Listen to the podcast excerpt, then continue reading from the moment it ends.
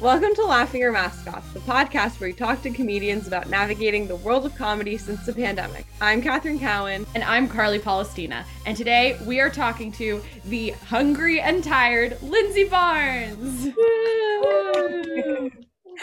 Welcome. Hi. Yeah, thanks for having me. Thank you so much for being here. So jumping right in, how'd you get started in comedy? Where are you from? Just like give us the life story. Tell us about you. Oh, man. Okay. So New York City based, pretty much born and raised in New York, minus like a few years stint in New Jersey. I graduated high school down in Florida. I lived there for 2 years. And then back up to New York for college. And I've been in the city for 22 years. Raising two kids there. Got started in comedy. Okay, so I took a few courses at UCB. I was doing like some sketch writing courses. I was I started a blog years ago. That was my like outlet for like, I write funny emails. Maybe I should do it on a bigger scale.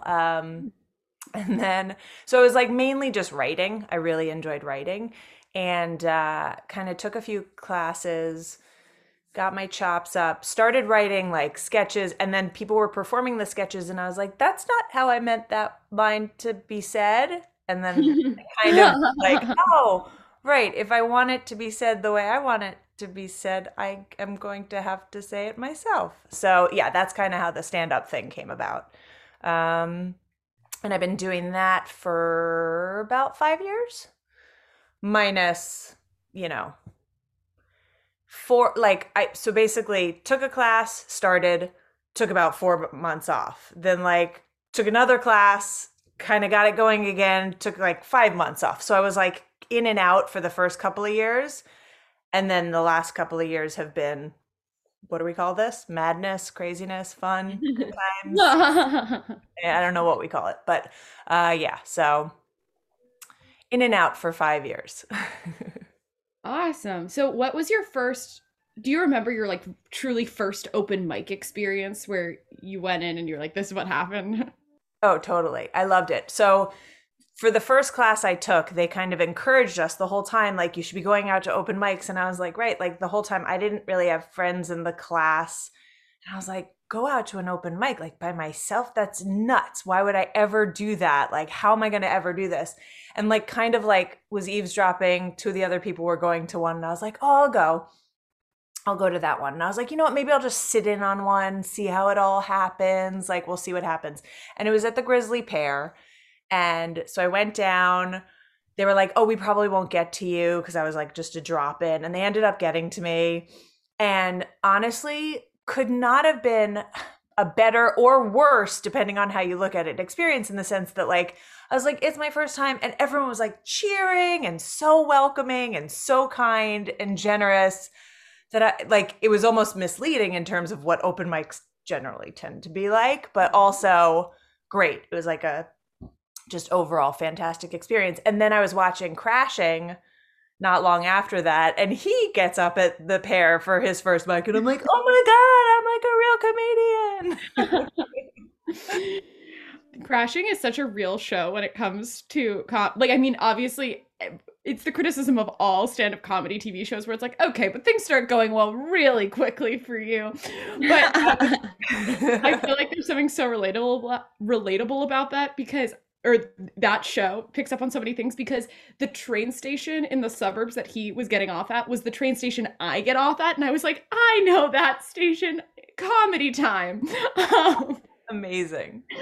Yeah. You see that like little glimmer of like seeing yourself in it to be like, oh my God, I'm doing the thing. Exactly.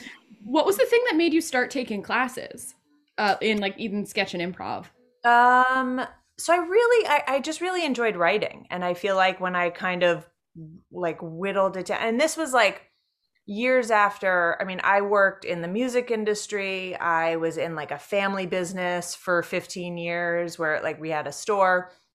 And then this was kind of me being like, well, but what do I like to do? And comedy writing was just this thing that I was like, this is, if like If I had my druthers, I never say that expression. I don't know why I just said it. If, like, if I could, you know, dream job situation, comedy writing is it.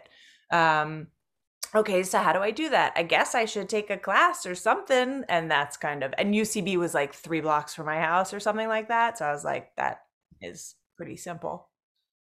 And like, please, like I knew so many people got their start there. I mean, I never really found my group there, but they were great class. I mean, you know, I learned a lot, so it's good. Do you still do a lot of like sketch or anything like that? Or are you mostly like stand up at this point? So I stopped doing it when I started. So it was funny. I did sketch and then I took like a couple of improv classes while I was starting stand up, and they are like left brain, right. I don't know. Maybe it's not left brain, right, but it felt like I was like, whoa, I can't do both of these at the same time. And so then I focused on stand up, but during the pandemic, I feel like I started making my own videos, which essentially are just sketches. And it was like, oh, wait, I could have been doing this the whole time. That's so silly that it kind of took the pandemic for me to be like, oh, right. Like the things that I wanted to do. And like, it doesn't have to be this like big production thing. It could just be me filming a silly video in my living room and like that. So I have kind of come back to doing sketches, but like on a very small scale, just like the stuff I can kind of produce on my own, just because it's the easiest thing. And especially like with my weird mom schedule, like I hate to kind of have to rely on other people when I know I might have to cancel or can't be a certain time, whatever. So it's just easiest that way. Yeah, it makes total sense.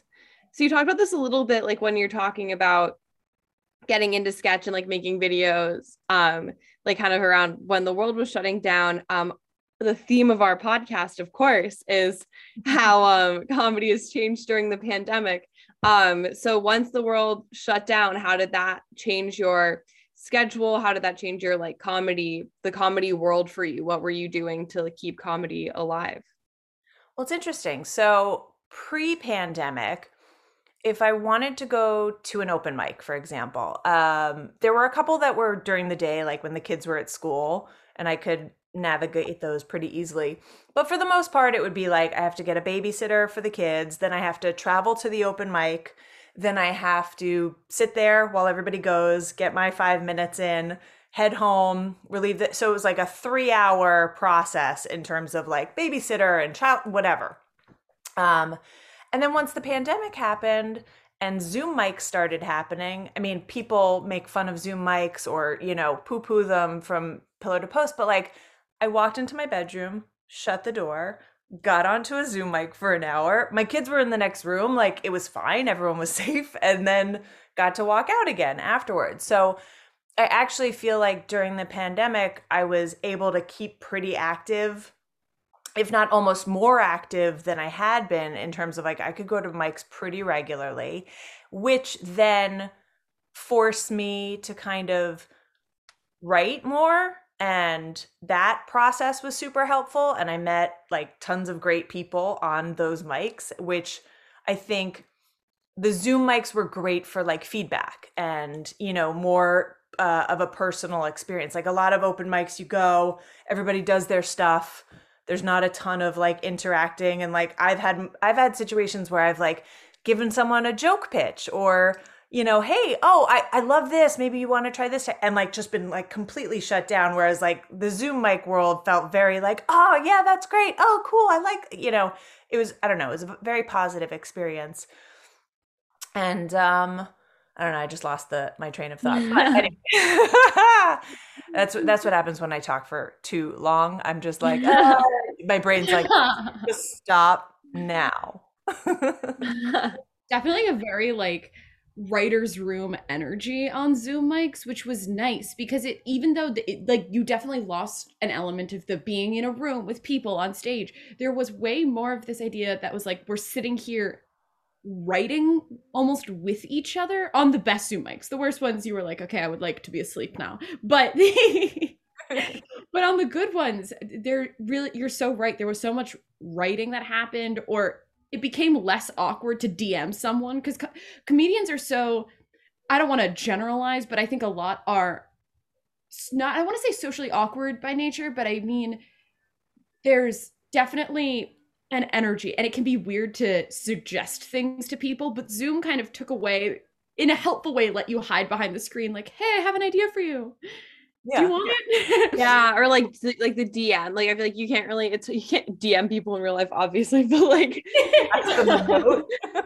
yeah, but like I feel like if you like, I feel like DM on Zoom kind of has more of like a culture of like you can kind of randomly reach out to people. Whereas like I feel like when you're in person, you have to like kind of know someone. You don't have to, but like I feel like I very rarely get feedback from someone who I don't really know. And if they do, I'm like, who are you? Whereas like, I feel like Zoom is just more conducive to like commentary. Cause it's kind of like, we're all here. Like, what are we even doing here? Like, you know, it's just like, there's so many fewer, like social rules, I guess. It's true. And it's just so easy to be like, oh, okay, thanks.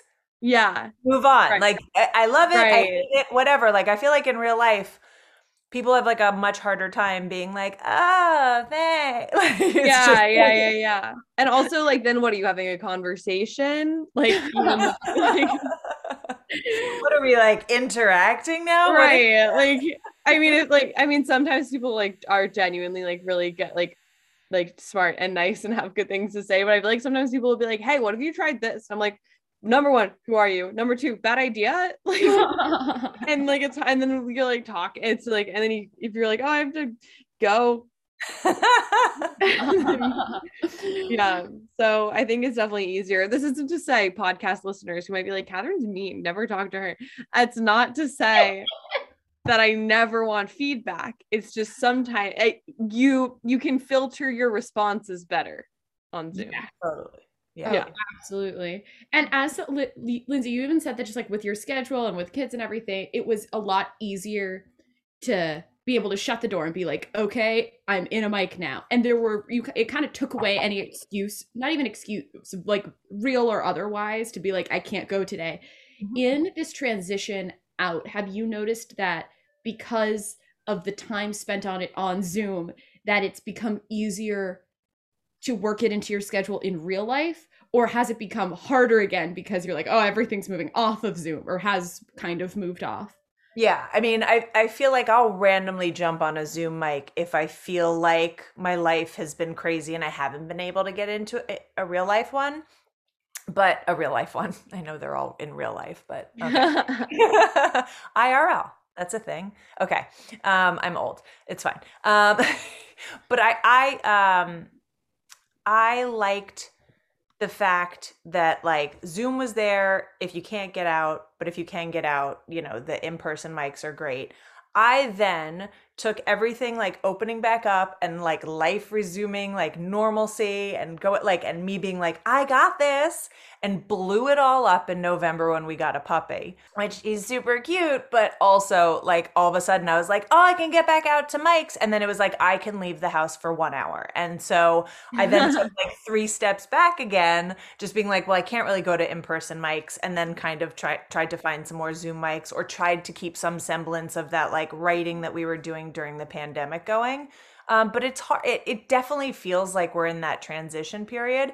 And even like as the dog gets older, like I can now leave him for 3 hours. So I can go to those in-person mics again. And, you know, when my husband gets home from work, I can then go off to evening open mics and or shows even, because, oh my goodness, we do that again. So it is very like in between right now. But it feels like we are moving toward, I mean, I feel like some people are like, oh, I've been normal for 2 years, it's fine. But I very much was in between. And now I feel like, okay, the Zoom mics still are handy when you need them. And when you can't make the real ones happen, I need to stop calling them real versus not real, but maybe. I think that was also my brain just going like, I lost the plot again. Just stop talking. A weird random question quickly, because we like to have silly questions too. What if the apocalypse hit, not like the COVID pandemic, like a full apocalypse hit, what is your survival strategy?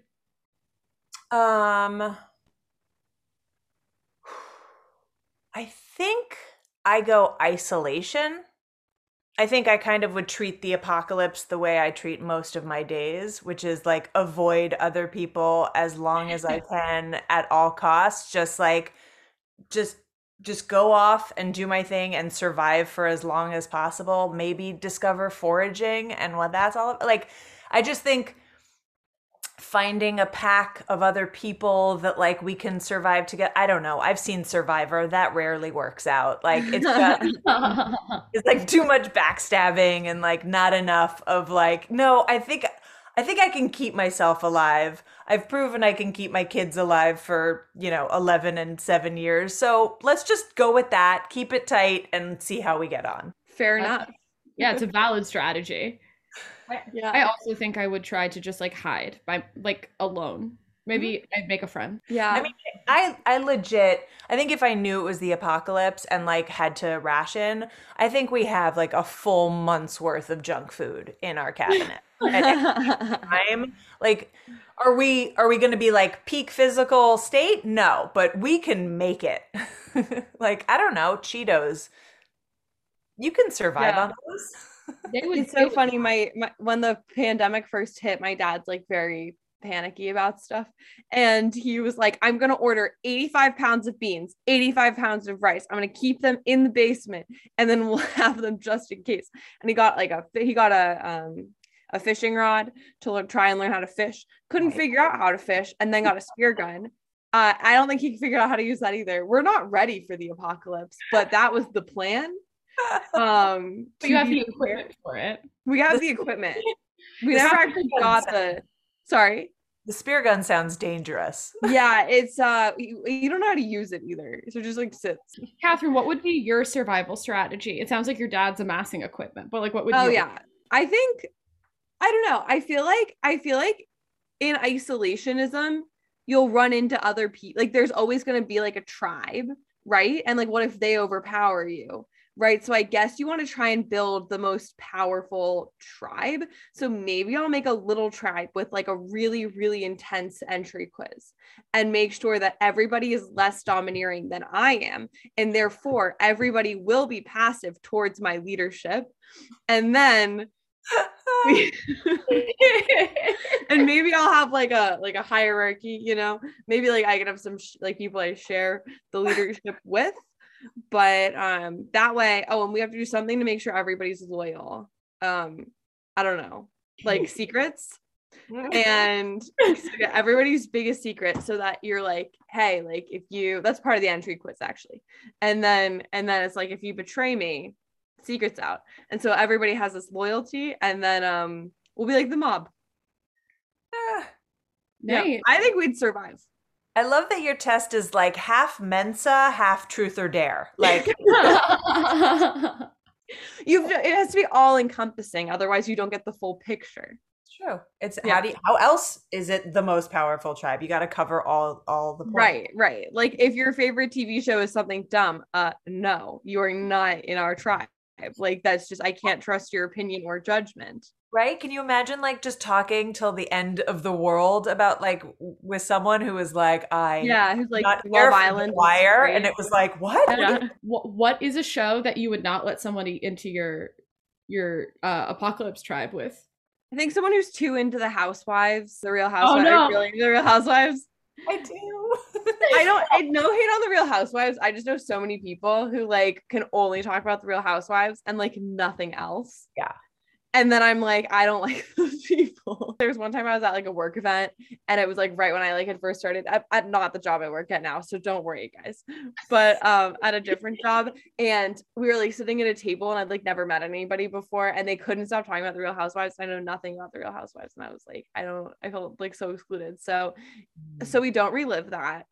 That's a hard no. I also think Love Island is probably a no because people get really into that show, and I'm like, I don't get it. So you can't be in my tribe. So if you like reality TV, you cannot be in the apocalypse tribe. I love the show Is It Cake. Is it Cake's phenomenal? Oh, it's so good. It's so good. If that's one of your shows, you can, that's reality. Yeah, that's true. That is like, that's more, that's so much more reality than the actual Housewives. Like, right. Right. So that Is It Cake fans are definitely welcome in my tribe.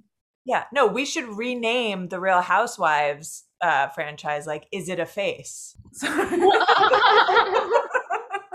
See, I like the Housewives, but I'm a hard no on the Kardashians. Huh. Interesting. I knew nothing about them, and then I came into employment in which it's kind of my job to know a lot about them. And in that, I've gained a lot of respect for them and their family. They make business moves. I mean, I don't agree with everything they do, but I think they're intelligent, and they're very smart about their branding. Like, the reformation of Kim Kardashian, honestly, kind of epic. So I've really come around on the Kardashian. Yeah. Well, we'll have to discuss that as a tribe. Yeah, I don't know where I stand on Kardashian because I don't know anything about it. I don't really know. The thing is, like, they seem smart. Like, not like smart, but like they seem like they're good business people for sure. But like, I don't know if people who watch the show are then, you know, and I also wouldn't let them in because they're crazy. Yeah. And it's not a question of like, would the Kardashians be allowed in your tribe or Kardashian watchers? And I feel like I don't have the vibe of the Kardashian watchers really. That's fair. I really don't watch. Yeah, I don't know what. I just, like, know their history, which is like a weird way to be. You're just a Kardashian historian. Yeah, I think that's really what my life's amounted to. It's definitely the weirdest left turn that I have ever made. Honestly, like 40 years from now, maybe people will be like studying them. I would not be surprised. I wouldn't let watchers, I would be like, ugh, I cannot discuss that with you for eternity. But I don't think I would let them in my tribe because I feel like they're so narcissistic that like— Yeah, they're definitely not in the tribe. That like they would only ever prioritize themselves, and that's not really the tribe mentality I'm going for. Like I feel like— if I had my way, my tribe would be just a bunch of hippies, very communal living, and the Kardashians are not that vibe at all. Oh, hard no on the Kardashians. Absolutely not. And plus, they're also already on the moon with the other like insanely rich people. Like right. They have. Yeah, they don't need tribe protection. I don't trust that they will be loyal to the tribe. Have you seen the way they treat their family on the show? Yeah, totally. I'm not packing makeup for the apocalypse. So like, I don't need to like look at them every day being like, oh, should I be doing something with this right now? Like, I don't need that. Yeah, maybe though. We could form an alliance with their tribe, and then we have entertainment. Yes, I would be open to an alliance with them. Because also once in a while they might be like, you can come here. But also the thing that's tricky about them is just based on like their explosiveness as a group. You cross them once and they're like, alliance broken, now we're after you. And I think that's really the thing that gets me. I don't believe that the loyalty is there. But yeah, now that we've delved super deeply into this apocalyptic narrative, on the flip side of the pandemic, we're coming out, everything's really opening back up. What have you been up to? What's your comedy life been looking like? I mean, I feel like I've been doing more shows, and that's been fantastic. I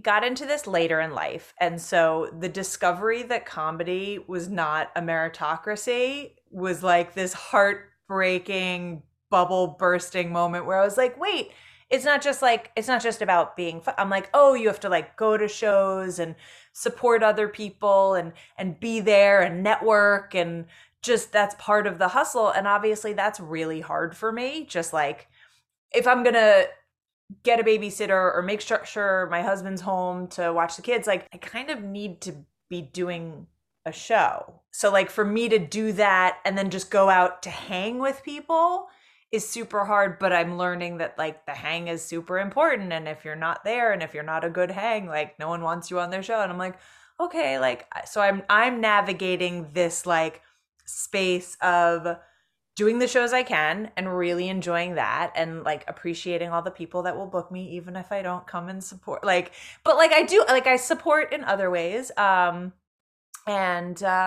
just kind of getting it rolling again. And it feels like, you know, it's almost annoying. Like when I go to a show and I see people and they're like, oh, hey, you, will you come and do my show? And I'm like, it's like a reminder that like, that is how it works. And you need to be like, people need to see you doing the thing to like ask you to do their thing. And like, even just like, you know, being on here and like knowing that we have, you know what I mean? It's like, I hate that reminder that that is the reality, but I know it is. And so just kind of navigating that and trying to stay active for as long as possible. Awesome. Yeah, no, it's definitely the networking aspect is so weird because Katherine and I talk about it a lot, both on and off the pod, if you will.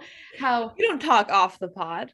Oh, I'm so sorry. That's ridiculous. How dare I insinuate? I have actually never seen Katherine. I don't even know what Carly looks like. Well, hypothetically, we have talked about it off the podcast where it's like, as far as arts fields go, stand-up is weirdly one of the most streamlined because you do see how you go like, oh, you're on open mics. Oh, from these open mics, there are shows you can audition for and sign up for. Oh, you do well here, like you can go here. And that's not to say it's not still artsy and complicated, but it is more streamlined than being like, oh, I will be the world's best painter.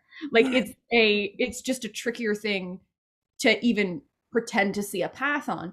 But the networking aspect of it is insanely real in a way that's overwhelming. It is. And it's like hard to keep up with. Yeah. I see people and I'm like, wait, they just start. They're getting booked on that. Oh, wow. All right. Okay. I didn't realize. All right. Like, I guess they get to go to more places than I, like, I don't know. The thing is like, it's different to the whole painter analogy in the sense that like, I'm not trying to be the best painter. I am trying to be on shows with other good painters because I think that's the best part is like when you're like on a show that has like a ton of great comedians, you're like, oh, I'm one of them. Like, and it's like this cool thing. And that like, cause I don't know, you never want to be on a show where people are like, you were the funniest. Cause I'm like, I don't want to be the funniest. Oh, if I'm the funniest, that can't be like great. I want to be like a funny person on a show. I don't know.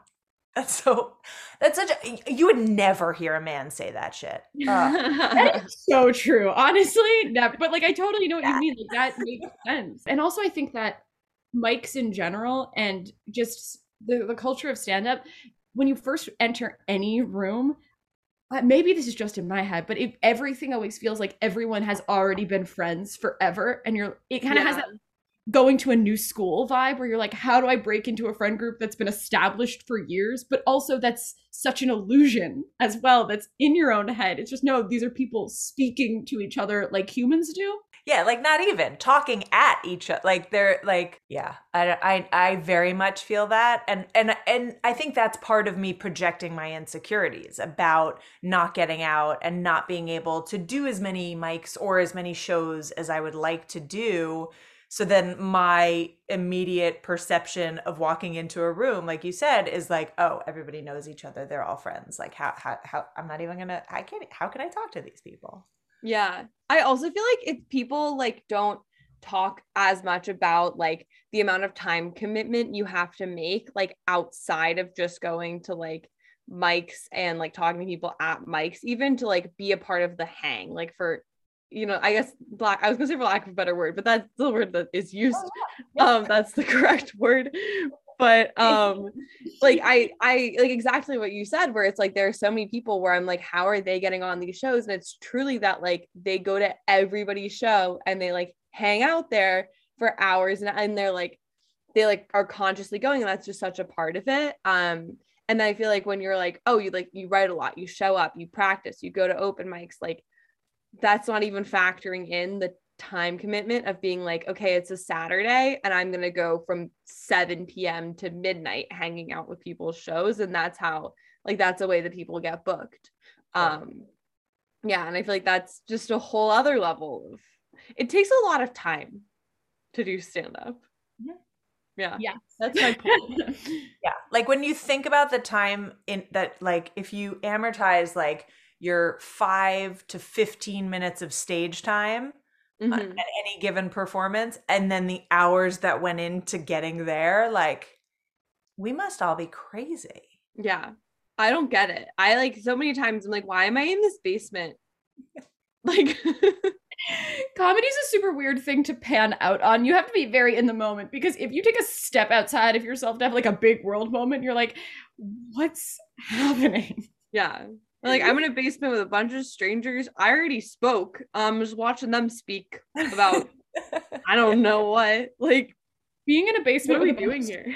Something they tell you your entire life means you are in danger. And then we like elect to do it. I spent so many hours in just like basements. Especially like as women, we're typically like the only one, or maybe there's another one of us in that basement. So it's typically us. That's so true. Mostly outnumbered by men in a basement who 9 out of 10 are talking about their dicks. Like, I mean, like, it's just like, it's their danger. Like, we should not be in this situation. Exclusively red flags, and we're there anyway. It makes no sense. It's like the occasional hot take on avocado toast, but like for the most part, we shouldn't be doing this, but we do. I don't know, but there's also, you know, talking to that first open mic experience I had, there's something about being in a basement when you're with like 3 other people that also feels super authentic. Yeah. That it's like, oh, like real comedians talk about the shows that they did to 3 people in a basement, so I must be doing this thing. Very real. Yeah, absolutely.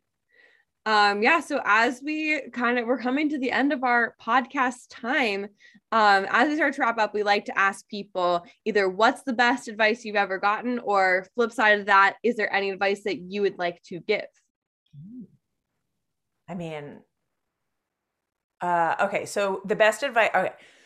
It's a whole long story, but basically my mom and I were walking through the village one day, and she like elbows me and she's like, oh my God, look who it is. And it was Colin Quinn, and he was standing on the street. And I think now in hindsight, he must have been shooting. I think he may have even been shooting Crashing or something. Amy Schumer, I don't know. But he was standing on the street corner, and my mom's like, I'm going to say something. I'm like, oh my God, can you just please not do that right now? But like also kind of secretly hoping that she would. That's like my mom. My mom's like an old Jewish mom, like just like, oh yeah, I talk to everyone and everyone loves her and it's really cute. She's like this tiny little blonde lady, which I know it's weird, but anyway. She like marches up to him and she's like, I have to tell you, I took her when she was 9 years old to go see the filming. Old MTV had this game show called Remote Control. And I'm really dating myself now, but it was like in the 80s. It was a game show. There was a host. There were 3 contestants. They sat in like old Easy Boy chairs, and it was like all about like videos and TV and stuff. And Colin Quinn was like the sidekick guy on it. And he was like, whoa, that was like such a blast from the past. And like we were just chatting with him. And he was so sweet. And my mom was like, well, she's actually doing stand up now. And he was like, really? Oh, that's really cool. He's like, can I just give you some advice? You know, the most important thing you can be. And I was like, smart. And he was like, that is very important. He's like, but also, you know, just be yourself. Like, just, you can be you, no one else can be you. But like, he also was very much like the be smart. If you don't feel like people are at the level to understand your jokes, don't dumb them down. Still do your jokes. You'll find your audience for those, like you'll find those people eventually, but just perfect your jokes right from a really smart place that is your own, that like tells your story. And I think that that's really good advice. I can't remember if it was one of the classes I took, but somebody somewhere along the way said the words, tell your story. And every time I get a new notebook, I like write it on the first page, because it's like all we can do, and like no one else can tell your story. So I like that. That's amazing advice. Like, I felt that. That's beautiful. Oh my gosh. Well, yeah. So as we come to the very end, is there anything you would like to promote, like shows, social media, plug away?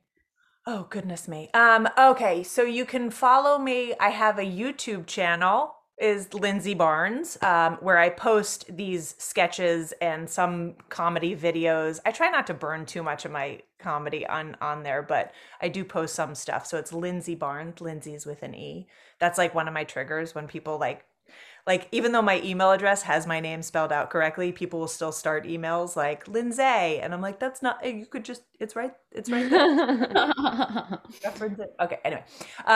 So YouTube, Lindsay Barnes. I'm on Twitter and Instagram. And this is the like weird, confusing part that my friend is always like, can you just change your username? And I'm just super stubborn, but it's at Miss Spartacus, MISS SPARTACUS.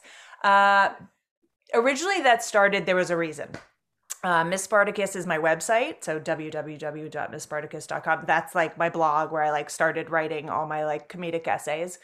And so I, at the time, got a Twitter account, got a Instagram account under the same name, thinking like, okay, that would be like my brand, not realizing that like, no, your name is your brand once you're doing stand up. And that's like super confusing to have a second name that means nothing to anyone. And like, like what is it? And it's like super hard to spell and it's ridiculous.